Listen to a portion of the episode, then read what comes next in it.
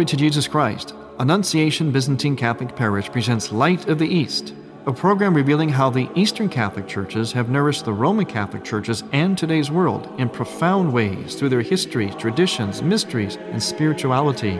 Hello, I am Father Thomas J. Loya, pastor of Annunciation of the Mother of God Byzantine Catholic Church in Homer Glen, Illinois. And this is the story of the Eastern churches, an inspiring story of faith, courage, intrigue, mystery, spirituality, dissension, and reconciliation. But most of all, this is an expression of a great experience of faith through our unique divine liturgy. Join with me now as we look toward the Light of the East. Light of the East is also supported by Eastern Christian Publications, where you can find the prayers of the Catholic Byzantine Daily Office at ecpubs.com and by EasternChristianMedia.com, a broadband network for you to learn more about the Eastern Catholic Churches. That's EasternChristianMedia.com.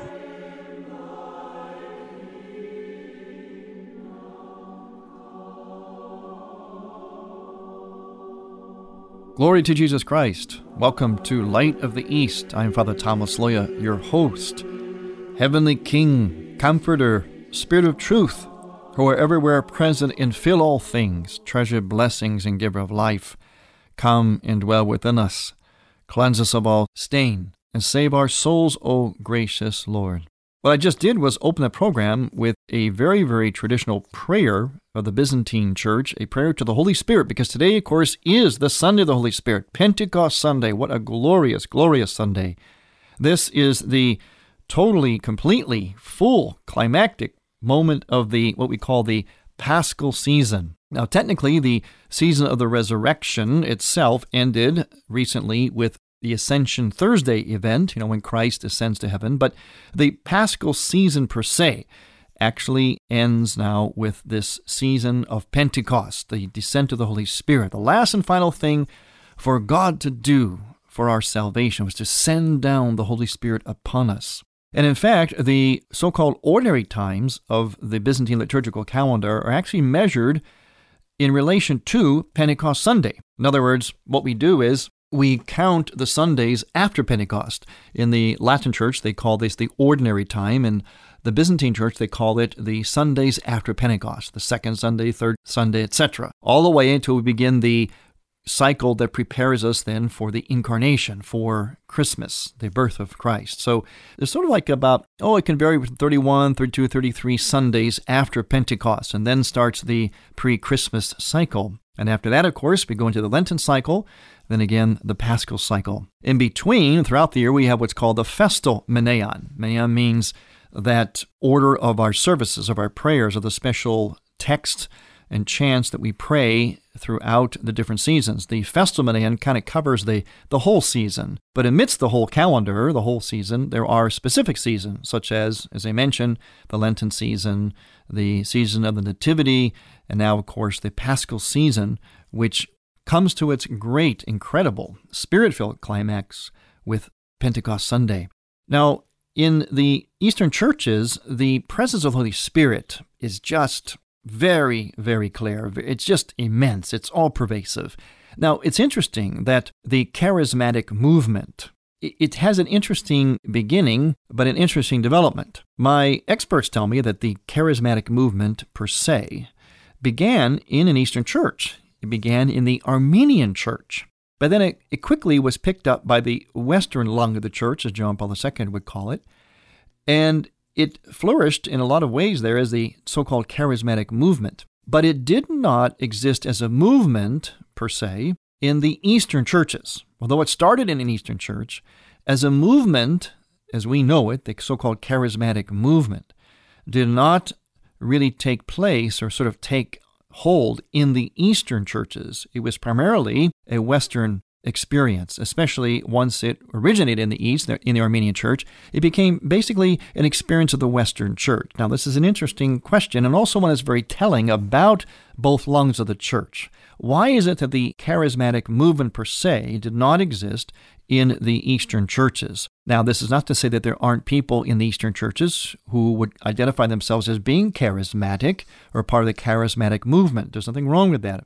There are people in the Eastern churches who are part of that.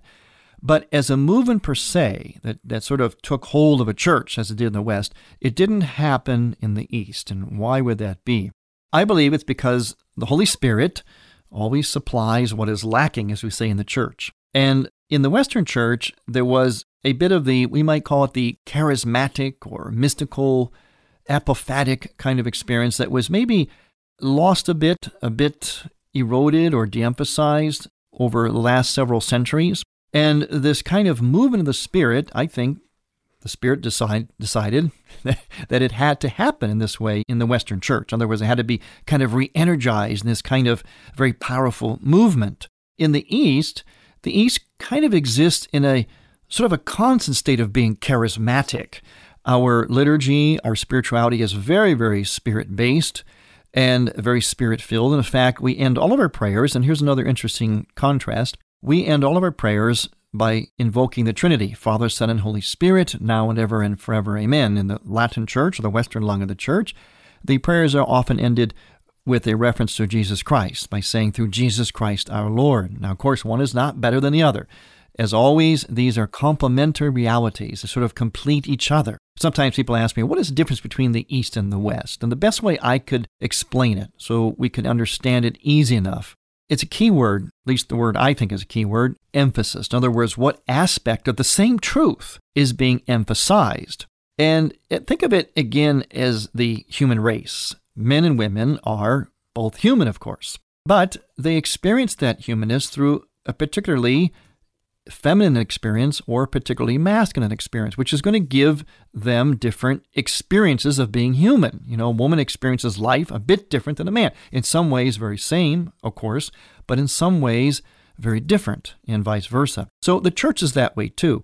It's a matter of the different emphasis of how we experience and express the one same reality. So it's not a matter of one being better than the other, it's a matter of being different and complementary. Now, this also means, though, that one side, one lung of the church, has a particular gift in their emphasis that is needed by the other side of the church, other lung of the church, and vice versa. In other words, the emphasis of the East on the Trinity is something that can help the Western lung of the church to kind of keep that Trinitarian consciousness.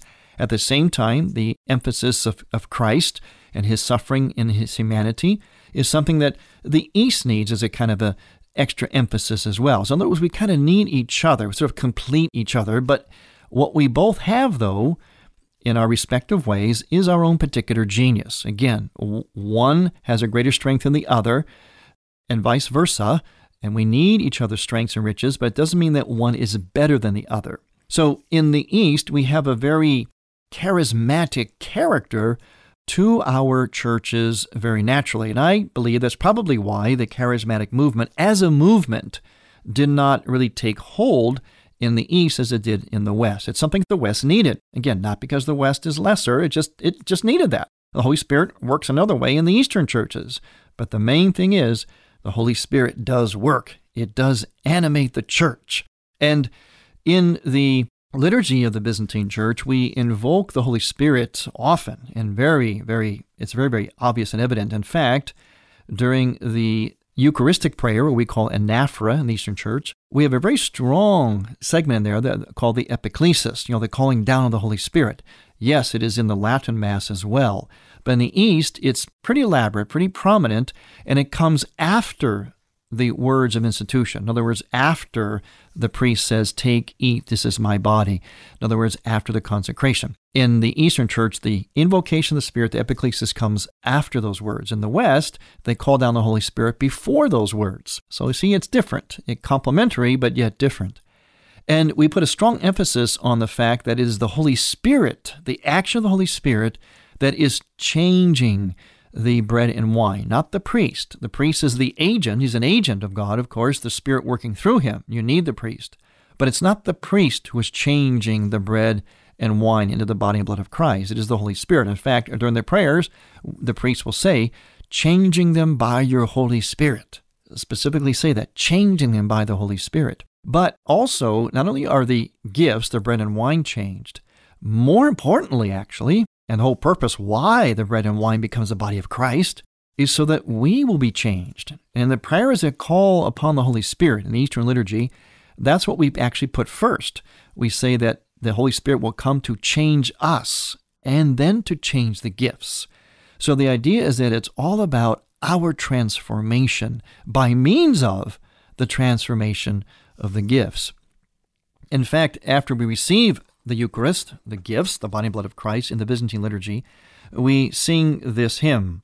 We have seen the true light. We have received the heavenly Spirit. We have found the true faith. And we worship the undivided Trinity, for the Trinity has saved us. Again, notice the emphasis on the Trinity. Now, this chant is basically proclaimed very triumphantly after we have received Holy Communion.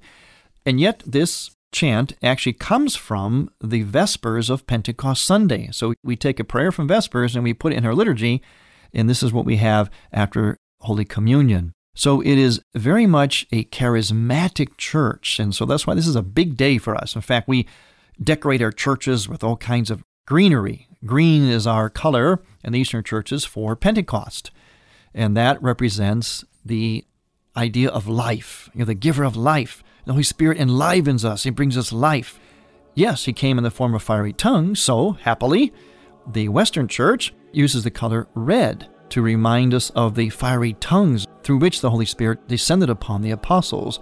So you see the beautiful complementarity? I like it especially because I'm an artist. I love colors, so I love the red and the green. So you put the two lungs of the church together, you got these beautiful colors on this very beautiful feast of Pentecost. I'm Father Thomas Loya on Light of the East.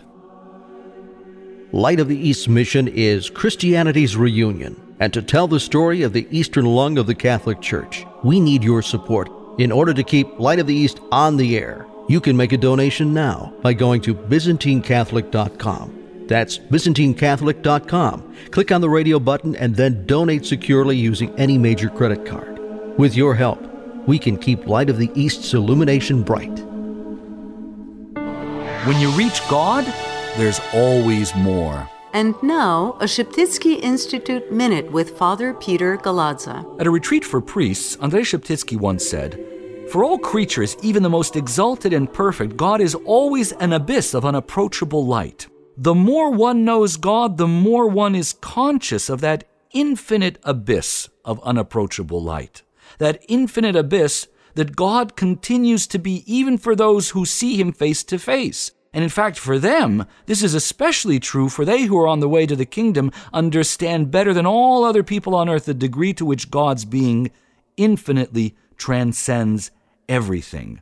Holy ignorance is the most complete knowledge of the divine. To learn about degree programs in Eastern Christian Studies, visit sheptytskyinstitute.ca. That's S H E P T Y T S K Y Institute.ca. You're listening to Father Thomas Loya on Light of the East.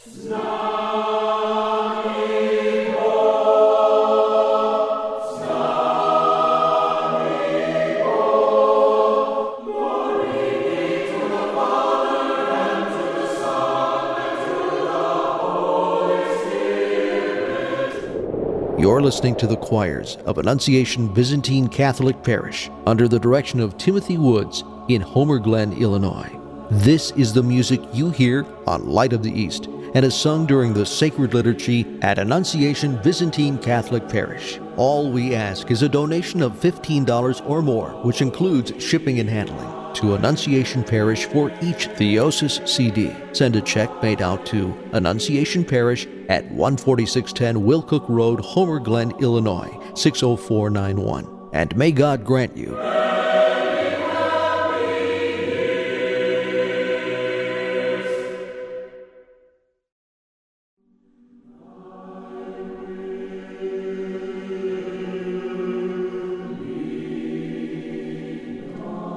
Welcome back to Light of the East. I'm Father Thomas Loya, your host on this magnificent Sunday. Every Sunday is magnificent, but this is especially magnificent, especially splendid Pentecost Sunday, the descent of the Holy Spirit. As I mentioned, in the Eastern churches, we use the color green, meaning the life. Holy Spirit is the giver of life, enlivens the church, animates the church, animates our souls. And also, we bring in green. We actually cut branches, green branches, and bring in the church and decorate the church. So we use the color green. I wish we used it longer for a longer time because I have this set of green vestments. It's very exquisite. Somebody made them for me as a gift, and everybody really likes them. They always compliment me on these beautiful green vestments I have. I just wear them during the time of Pentecost, during the week of Pentecost, which is a very short time. So, anyway, I guess I admit just a slight bit of liturgical vanity on my part. I wish Pentecost was longer so I could wear my green vestments. but that's not the only reason. It's just such a wonderful, marvelously rich, holy time of the year that I just wish it could go on and on and on. Now, before I go any further, though, I just I do want to say thank you for listening. I want to say hello to certain friends that are always so faithful, like Sonia out in California. And speaking of California, Sonia, and all those who listen out there, lots of good, faithful listeners in California. I do appreciate that. I love hearing from you. There is something going on in San Diego, California, that I want to bring your attention to. It's a gala event put on by the Ruth Institute. And the Ruth Institute is famous for what's called it takes a family to raise a village. You've probably heard that saying, it takes a village to raise a family. But actually, it takes a family to raise a village. The Ruth Institute kind of flips it around. The Ruth Institute is headed up by Dr. Jennifer Roback Morse, who wrote a number of things, including a famous book called Smart Sex. She was once a feminist, very secular feminist type person, and converted, and is now is a very devout Christian, and works very hard with DOMA, which is a defense of marriage organization that helps defend traditional marriage. In other words, marriage as God intended it to be. Well, in their work, they're offering this gala dinner event. It's the first ever, and they're inviting an interesting speaker, Tim Clemente. He was a former counter-terrorist agent from the FBI, and he's been on CNN, and he's going to speak largely for the purpose of getting men back into the marriage movement. This event is about calling our attention to the fact that we need the men, we need more of the men to step up to defend God's order of creation. That's the man's job primarily. But the women seem to be carrying the ball mostly right now, and we need the men to get back into the marriage movement where they belong, where we need them. So, Tim Clemente is going to help inspire that. I'd like you to consider attending this gala event. You can find out about it by going to this website, itafgala.org. That's itafgala.org, and that stands for It Takes a Family to Raise a Village. Gala.org. itafgala.org.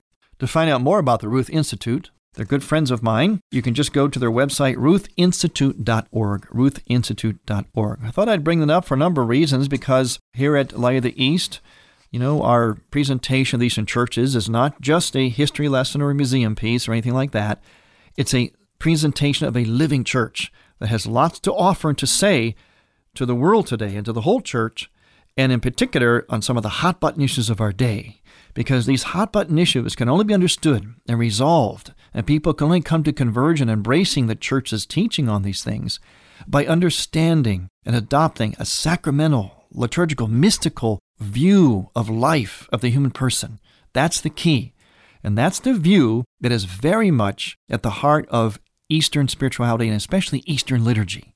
So, that mystical view, that's the key. And we approach any issue through that view, and all the hot button issues of our day need to be approached through that vision.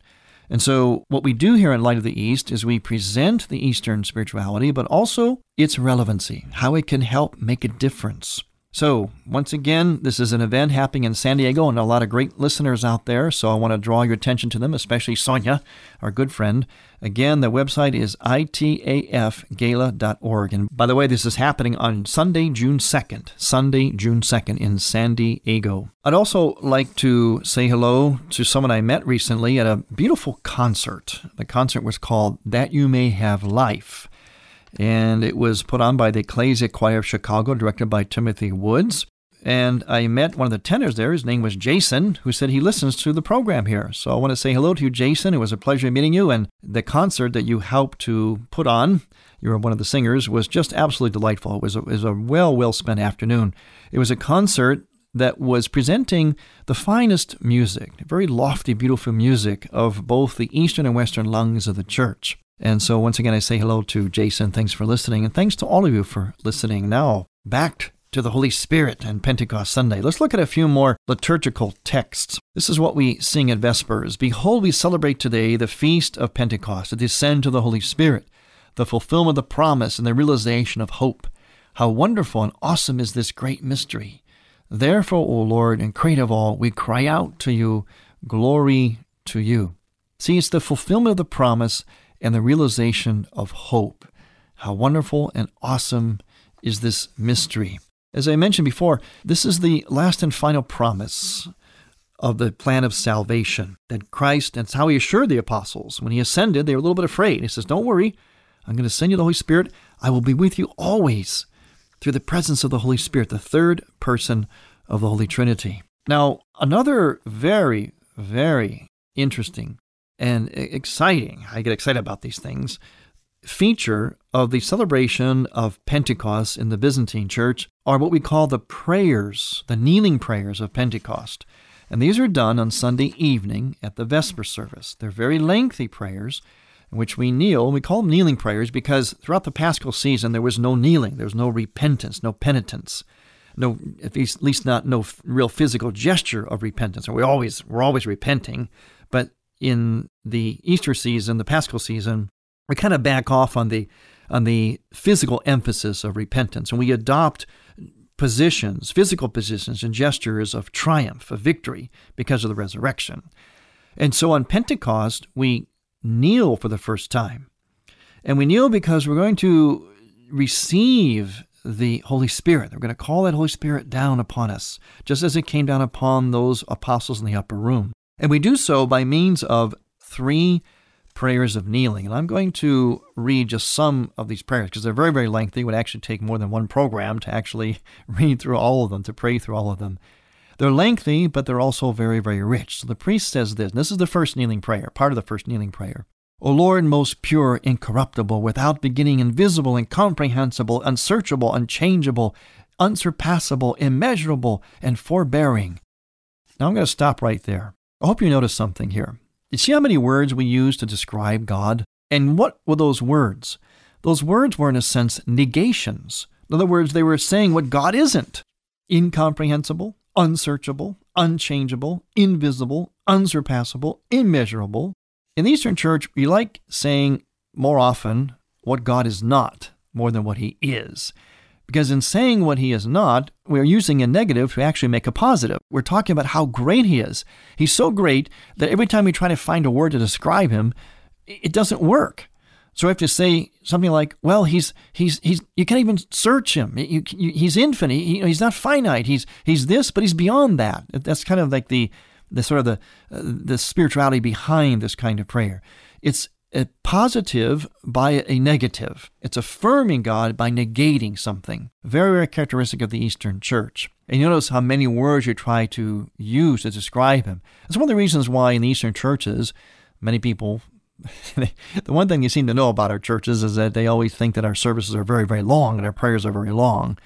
Well, yes and no. But one of the reasons why prayers can be lengthy or even services in Eastern churches because we keep trying to come up with yet another word, another way to describe this indescribable God. It's like this word didn't quite do it. Let's try another word. That didn't do it either. Try another word. We just can't give God enough. It's like we're tripping over ourselves to try to honor God, to give God worthy glory, and we always fall short. It's like we keep groping, keep searching, keep trying to give God even more. And this is also true in contrast, for our sense of repentance. We're constantly saying over and over again, Lord have mercy, Lord have mercy. It's like we can't say enough. There's two things we can't say enough in the Eastern churches.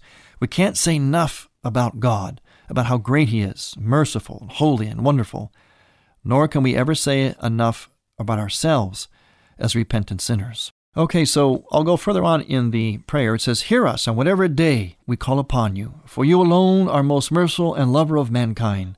However, especially hear us on this present day of Pentecost, on which, after our Lord Jesus Christ had ascended into heaven, and was seated at your right hand, O God and Father, he bent down the Holy Spirit upon his holy disciples and apostles.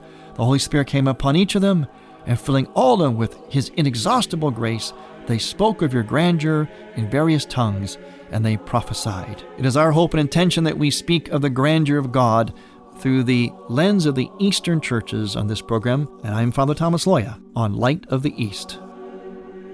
Light of the East mission is Christianity's reunion, and to tell the story of the Eastern lung of the Catholic Church, we need your support. In order to keep Light of the East on the air, you can make a donation now by going to ByzantineCatholic.com. That's ByzantineCatholic.com. Click on the radio button and then donate securely using any major credit card. With your help, we can keep Light of the East's illumination bright.